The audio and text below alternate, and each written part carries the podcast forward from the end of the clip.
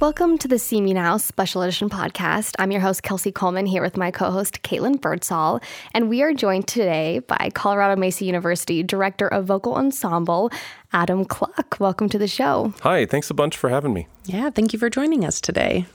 So, you've been here on campus for a few years now. How many to be exact? This, uh, uh, I'm starting my fourth year, but it feels really weird with the way last year was, obviously. Yeah. Uh, tell us a little bit about what you do here and how.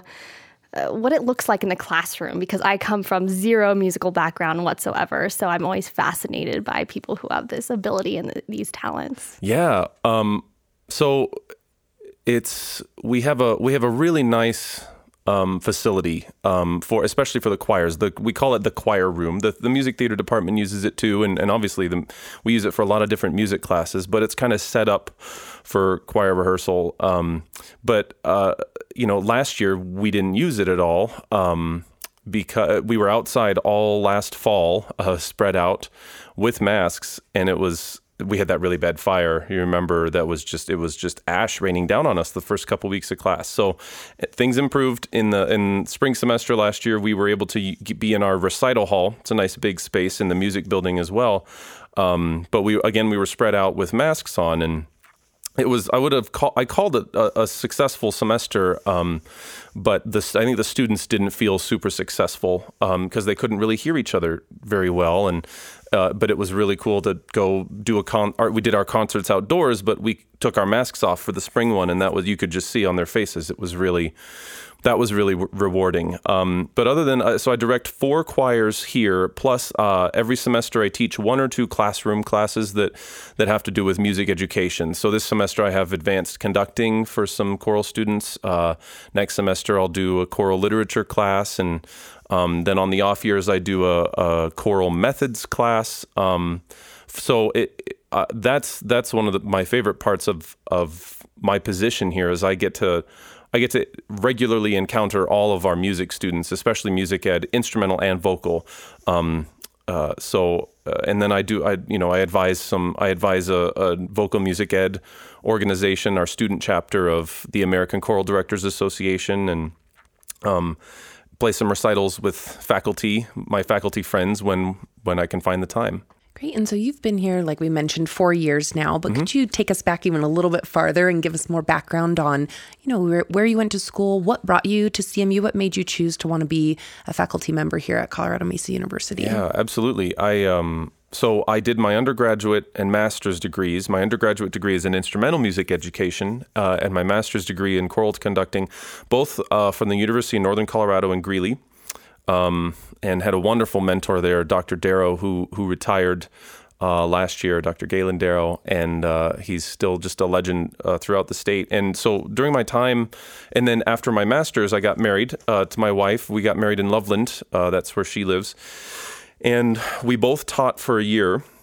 I taught at Greeley Central High School choir, and uh, she taught at a charter charter school in Firestone. And then, you know, she said, "I know you want to get your your DMA someday. Let's do it now. We don't have kids. I'm up for an adventure." And we said, "Okay." I applied to some programs and got got uh, an assistantship and a fellowship at the University of Wisconsin, and um, did that, uh, finished finished my dissertation and defended in 2015, and then taught in Wyoming for two years, taught in Iowa for two years, and then uh, while I was in Iowa, I saw this job came available back home in Colorado. Colorado's always felt like home, and and so we came here and glad we did. Good. And then maybe what was it about music and maybe more specifically choir and the vocal instrument that really drew you into this profession? Because I know for me growing up, I was a part of different choirs, you know, throughout middle school and cool. high school. I loved to sing. I like to sing at home in my shower now. I've not carried it on, you know, professionally or into my adulthood. Um, but, you know, I feel like there's something about people when they like to perform and like you know like to be able to use their vocal instrument. And so what was it about all of that that really drew you into this profession? That's a really good first of all you shouldn't have told me that you're able to sing because now i'm coming after you to well, sing in the chorale i don't know if i'm a good singer. I like to sing but i don't i don't know if i'm that great. I'm sure you are. I'm sure you're fantastic. Um, yeah it's a good question. I uh, you know it feels it feels cliche to say, but maybe it's not. I I did all state choir. I had an extra class. I was always a band kid in high school. I had an extra class my senior year. A bunch of band friends were in choir, so they had me come join choir. And I made it into all state choir, and, and I was in the men's choir that year at Colorado All State Choir in 2003. And our clinician was, he just retired too, actually, from the University of Michigan, Dr. Jerry Blackstone. And that experience, I did not know what choir could be. I did not know that was I, that was not the first fulfilling musical experience I had had up to that point, but that was like just it was jaw dropping the whole time. Kind of that aha yeah, moment of yeah, it, it was really really something. And so I went on and did, you know, I graduated. I knew I wanted to get a degree in in band, and and I loved my student teaching in band. I had a great partner teacher, but I did choir all through that my my years of undergrad there, and just something kept eating at me. Like it just was something I had to do more of. And so I decided to go get a master's in it, and and I'm glad I did. And then then ever since then, it's just been um, music is a is a profession in which you can. It really truly is. There's never something not to improve on or not to learn. It's it's something that music is this like visceral driving force for a lot of the people that you describe that really love to do it. Um, and turning it into a profession is different for sure. Um, but it's it's never not been rewarding or fulfilling. What is it about music? Let's get a little deep here.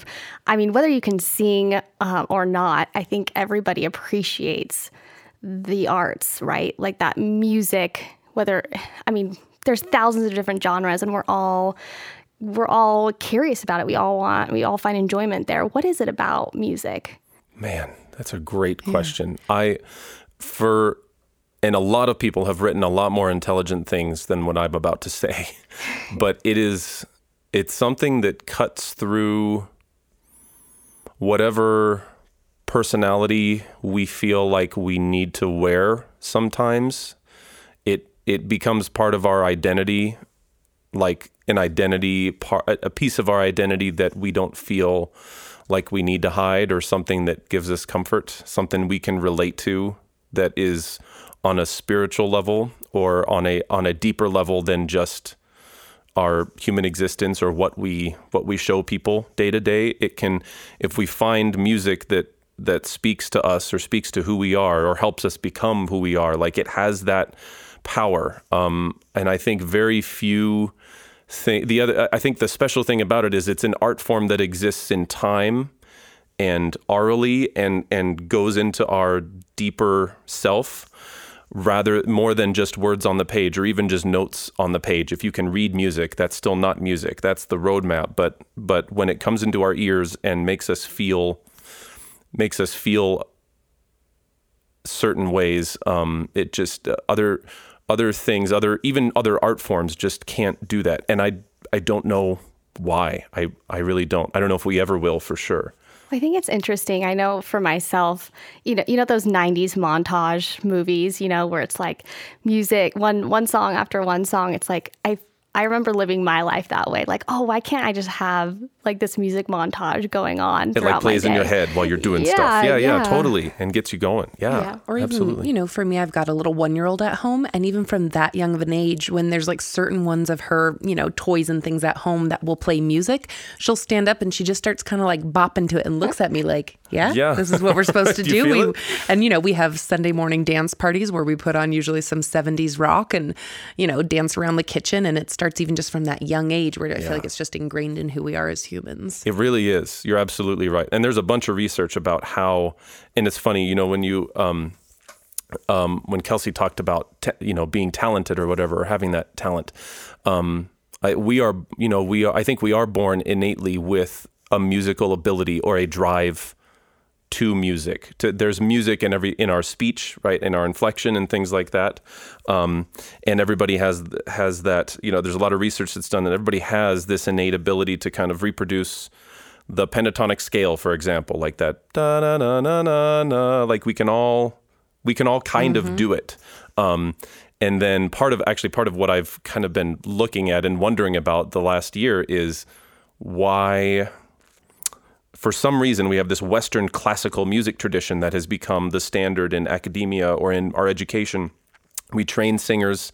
We've been training singers in opera and we've been training choral conductors in the classical music when there is so much more out there that people are interested in and we've kind of fallen behind I think and and it's become more exclusive than it's meant to be. Yeah, so let's dig into that a little bit more. So I know um, when we've had previous conversations, we talked more about your research and a couple of the different organizations that you're serving on and all of the work that you're starting to do and continuing to contribute to. So can you talk to us a little bit about maybe your research and some of those organizations you're serving on? Yeah, I'd love to. I uh, so I did. I I wrote an article last year that I never thought I would write because I never felt qualified to, but I it was it was a subject that interested me as I have held a few different positions with similar duties, right? Having singing seeing new students come into college and seeing what their musical aptitude is. Um, and wondering why it is the way it is. So this, this, it was on the subject of music literacy, and then this last year, um, ever since ever since George Floyd died, really, um, I I and our profession have been looking at okay, what's what's wrong with what we're doing? Like where where in what we're doing can we make improvements? Like there there are we're singing we're singing a lot of music by the same composers over and over again, and most of those composers are white males. Not inherently bad, but certainly not as inclusive as it should be. And uh, especially when we have, and, and then, you know, I, so I've as I and most of my colleagues have dug deeper, we've found all of this wonderful music that is just beneath the surface, but has really it has been suppressed because people aren't programming it. Um, it's it has not entered the canon, right? The the the the large canon of choral music that we all study and know and can spend a lifetime getting to know has excluded a lot of composers for no good reason other than you know race or gender and um, so fi- I don't. Um, so I don't know if I've contributed much to that discussion yet. I'm still just in the learning and absorbing phase, um, and uh, but with with with a sense of urgency, I think, because we are. As you start thinking more about it, okay, how many students have we left behind? How many students have been unable or unwilling to participate in this art form that we've all seen as inclusive, but really isn't? As inclusive as we thought? Um, and what can we do to change that? Um, what do we need to do at the collegiate level as we're training teachers to go out? Where are the gaps um, that we had that that we can fill in for our, the students that we we have coming up?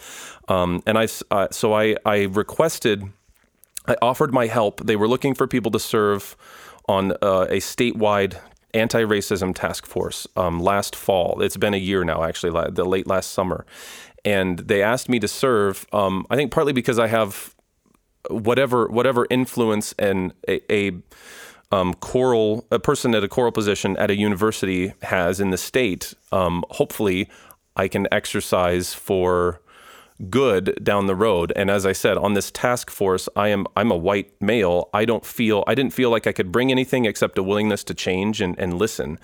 Um, and it's been wonderful to to do just that, to listen to my colleagues. Um, across the state from different backgrounds and different um, you know we I've made some really good friends on this task force and we all um, kind of are are figuring things out and getting uncomfortable together um, and and realizing most of it honestly has been realizing we need to listen we weren't in graduate school especially for me I, it wasn't it's not the way it should be in a lot of ways. Um, you know, well, I think I think yeah. too. I don't want to cut you off, no, but I, I think it's really important to note that you know, yeah, you are this white male, and you know, you are in this position where you can create change, but it's being at the table and coming from a place of okay, I you know, I don't know.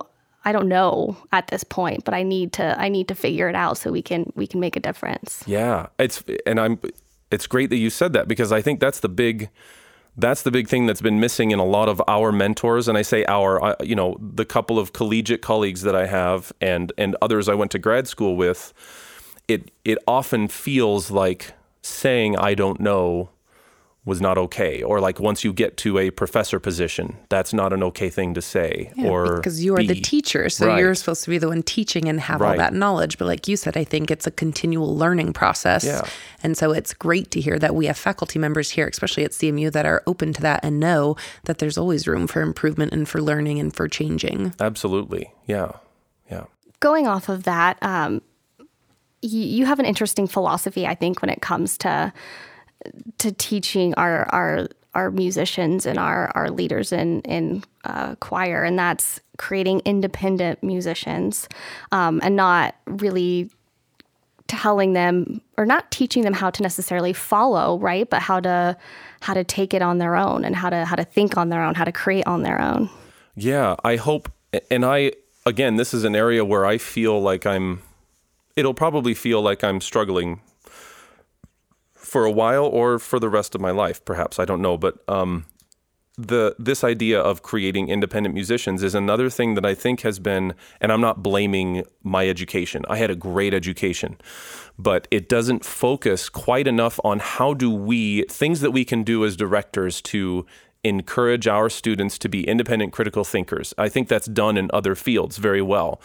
Fields like science lend themselves to needing to do that. In music, it's been a lot of it, i one of the problems is the whole culture of the director tells you what to do and you do it. The director is the conduit through which the music can be realized.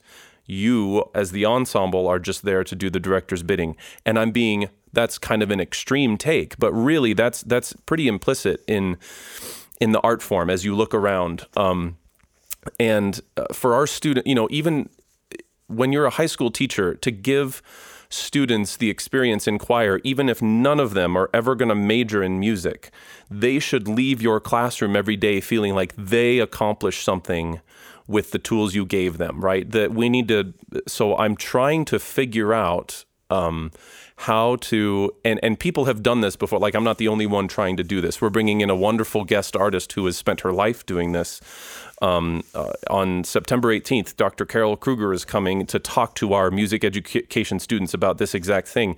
And um, how do we give students the tools to go solve problems they don't encounter with us? How can they each have a voice of how how this music is to sound, right?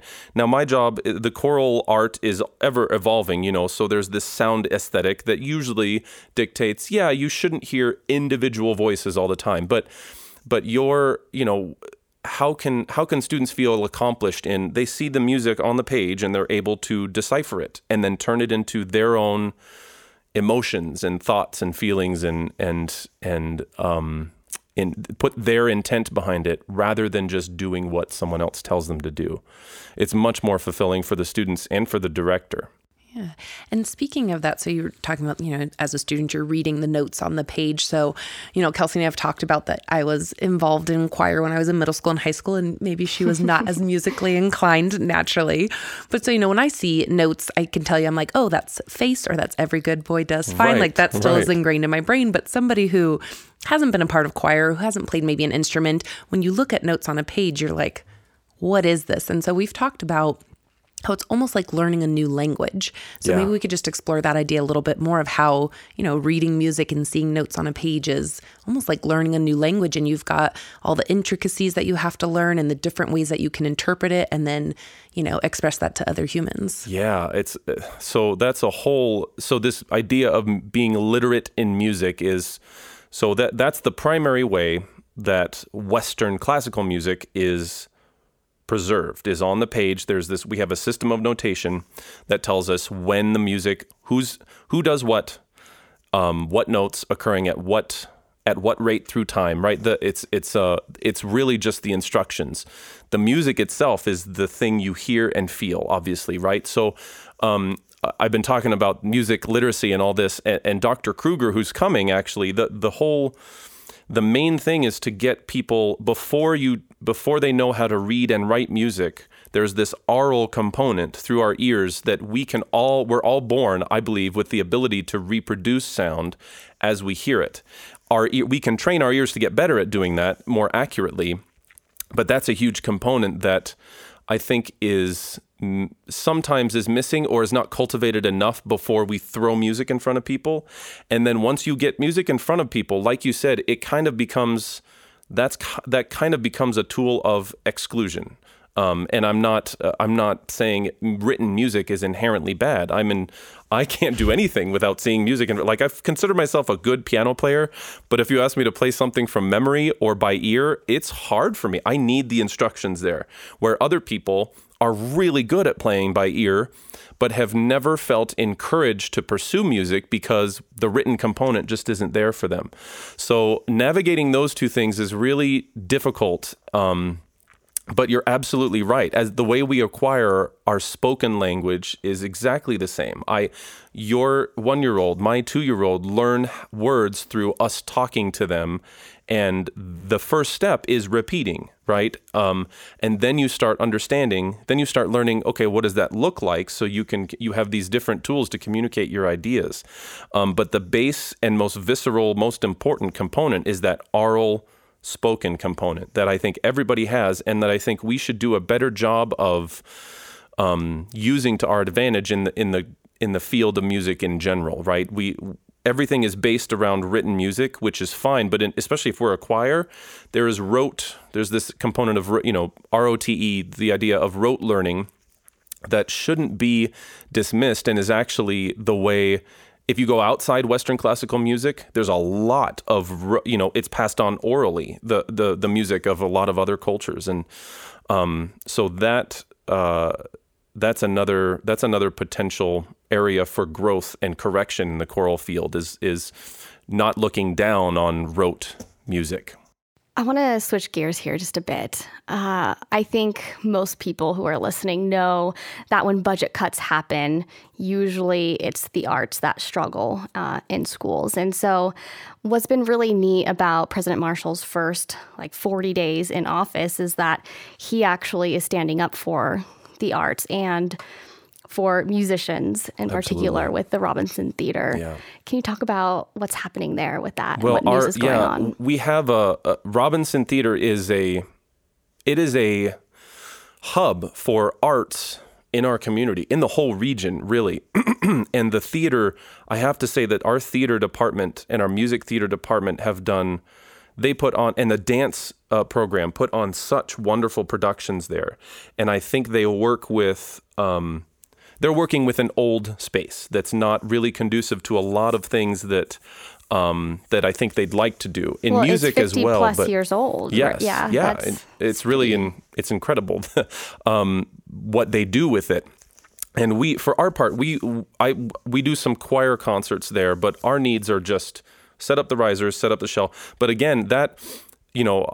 I, I'm trying to get away from okay, the music concert is where people get in very stuffy tuxedos and stand there and you watch them sing for an hour. And um, I'm not talking necessarily about choreography, but like I tried, I wanted to do, I wanted to project some images um, that had meaning to some of the pieces that I thought would enhance the audience's experience listening to some of the pieces we sang last year and and Mike Legate over in the theater department helped me realize that but the space is old enough to where it wasn't really it could have been a lot more effective and it wasn't anyone's fault. So it's really great to hear that that that will attract more um, if we have an updated space there we can attract more guest artists or th- people that will come perform music that we don't necessarily have the ability to put on as university de- university departments but it'll attract people who maybe have never come to that theater before. And i think that's a really really huge thing really great great thing to do.